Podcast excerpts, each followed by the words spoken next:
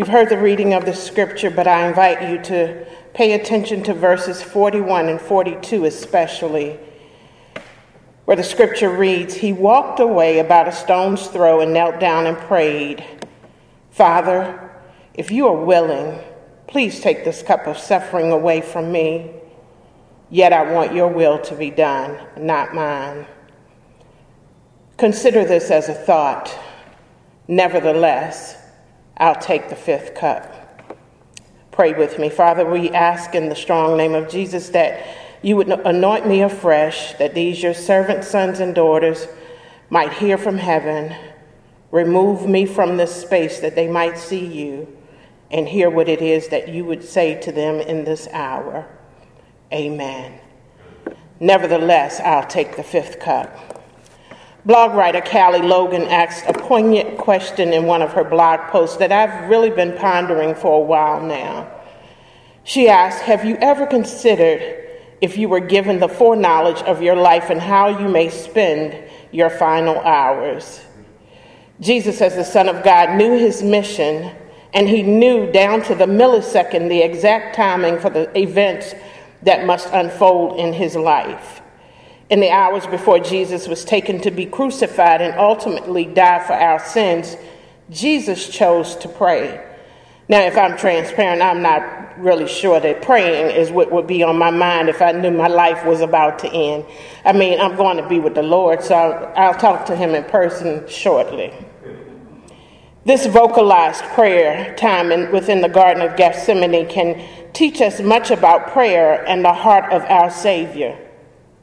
In Jeremiah 31, God said, The days are coming when the Lord, says the Lord, when I will make a new covenant in the house of Israel and with the house of Judah.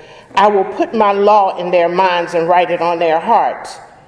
Jesus anticipated that the old covenant would pass away and something new would come, but something different was needed. We've been used to animals up until this point being the blood sacrifice, but we needed something more. Skip Heitzig, a teacher of the Old Testament scripture, says that yes, God could be accessed through the shedding of blood of animals, but it was never quite enough because sin was just covered temporarily. As we enter into this Holy Week, the period leading up to Easter, I invite you to take a look at some of the happenings before the crucifixion of Christ especially the Passover. The Jews already saw this night as a special night, but this time, the lamb from the Old Testament that was anticipated would be a lamb that would once and for all take away the sins of the world wasn't quite what they were used to. This time, it became Jesus Christ. Scripture tells us that Jesus and his disciples gathered together for Passover, a supper, and as they were eating, Jesus took bread and blessed it and broke it and gave it to his disciple and said, Take, eat, this is my body. Then he took the cup and gave thanks and gave it to them, saying, Drink from it all for you, for this is my blood of the new covenant, which is shed for many remissions of sins in the Passover supper, also known as Seder, a Jewish ritual service or ceremonial dinner for the first and or t- first two nights of Passover was performed. There's an order in the, the service of this meal. It basically revolves around four glasses of wine that are raised for commemoration purposes, all speaking of Jewish history. Mary Lou, I promise you that when I was researching for this message, this was the first time I ever heard about four cups of wine. Jesus is my kind of friend.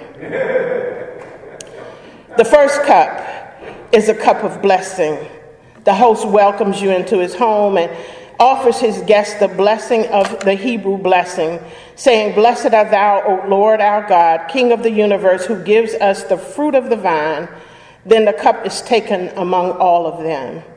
And then there's a second cup, the second cup of judgment.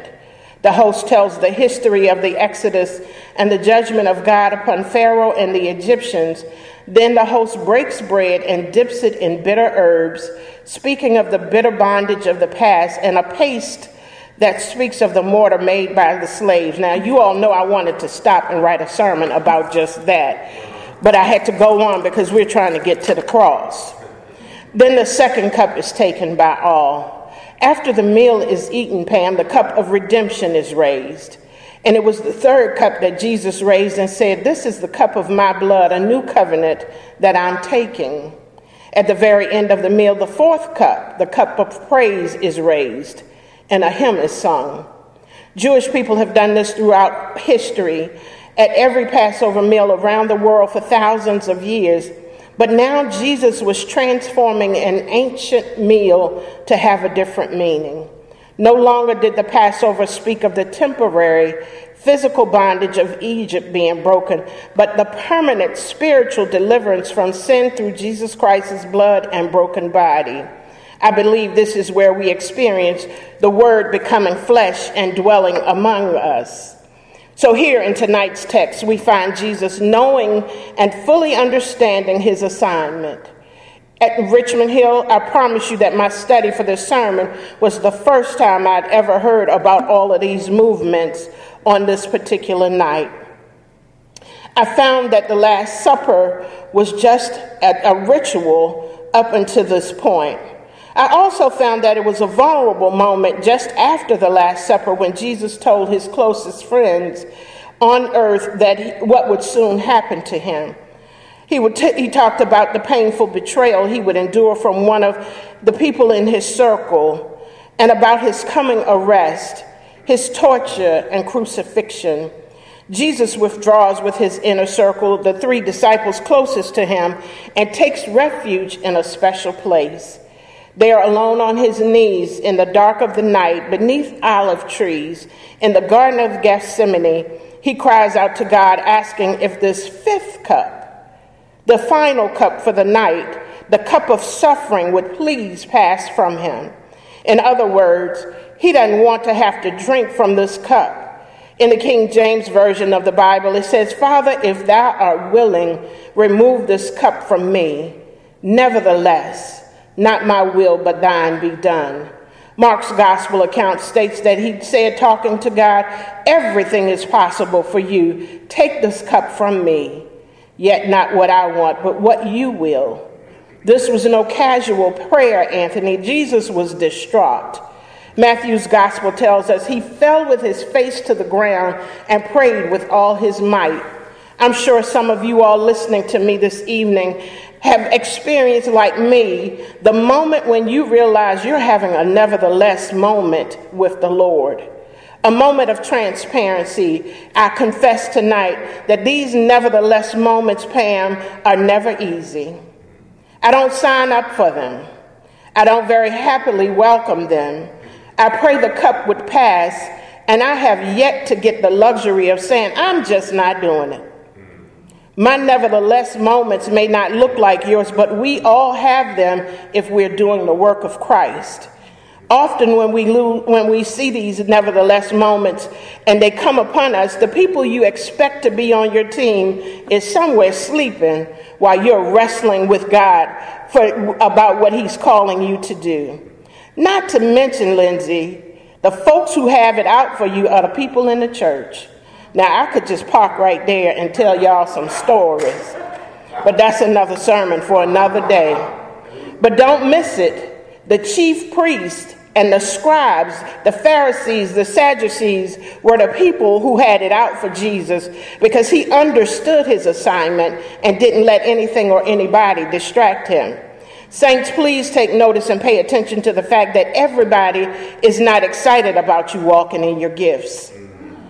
Everybody's not excited about you speaking the truth when it may disrupt the systems in place that are keeping people in bondage.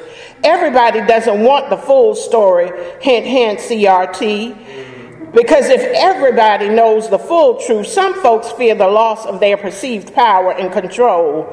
But don't worry, the Old Testament prophet Zechariah prophesied in chapter 14 that a day of the Lord would be coming when the Lord would stand upon the Mount of Olives, ready for battle, and be king over the whole earth.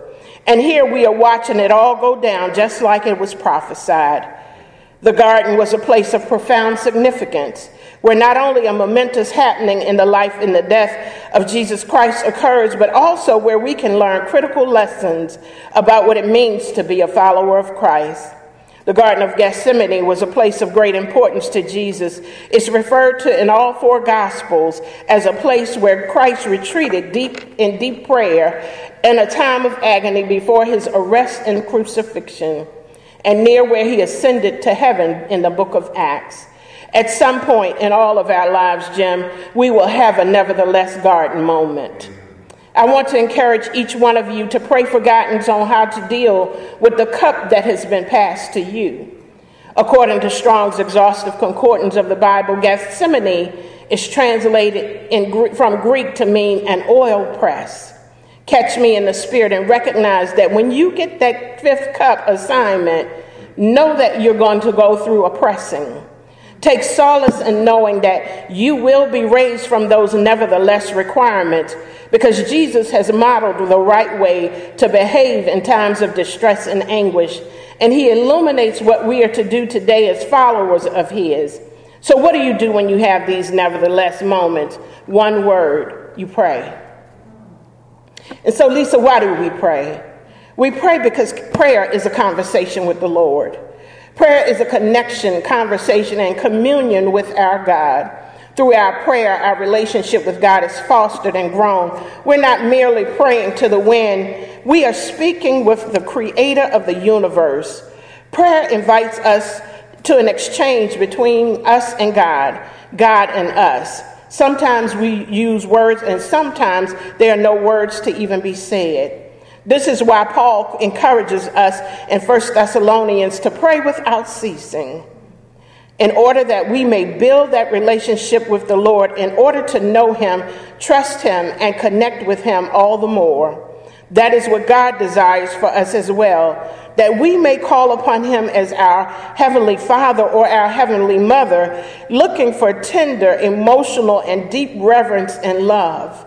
Likewise, God also desires this intimate relationship with us as His children. So, secondly, we pray because prayer can produce beauty from pain. Every detail of the Word of God holds great intention and purpose, even down to location.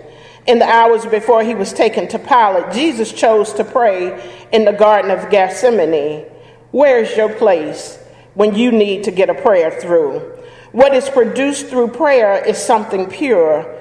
In the garden, Jesus was pressed in prayer. It says in Luke 22 43, how he sweat as if drops of blood was pouring from his face. Gethsemane proved to live up to its name of pressure upon him. Yet from the garden, he emerged ready to complete the task he came to earth to perform. And finally, we pray because prayer reminds us that God will, God's will is always better for us. Might not feel like it, might not look like it, because sometimes we have to go to the cross also. It might not be the cross of Calvary, but we've been in some tough spots. The refrain of our prayers in Gethsemane and Christ's prayer is Father, if you're willing, take this cup from me. Yet not my will, but yours be done. Jesus repeated this in some of the gospel accounts over three times. What we can draw from these honest words from our Savior is that it's not sinful for us to be in despair and not to desire the hard path.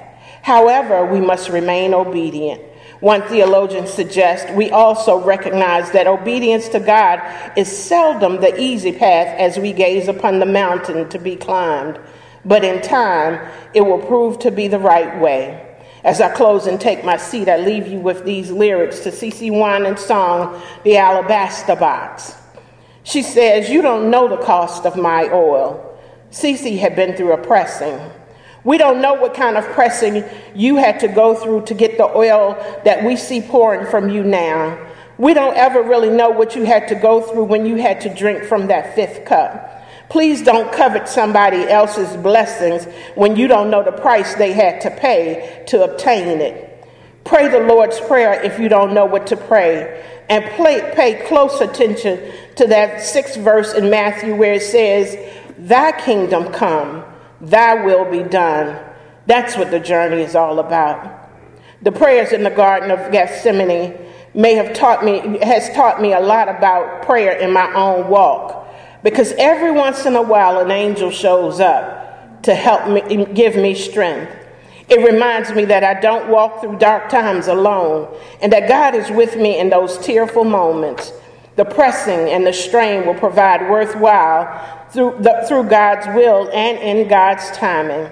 The prayer to let that fifth cup may not be answered in the affirmative, but if it, it doesn't diminish God's plan for your life, nor God's protection in your life. Because as believers, we will rise up and live in the beauty of God's glory and his honor. Nevertheless, I'll take the fifth cup. Amen.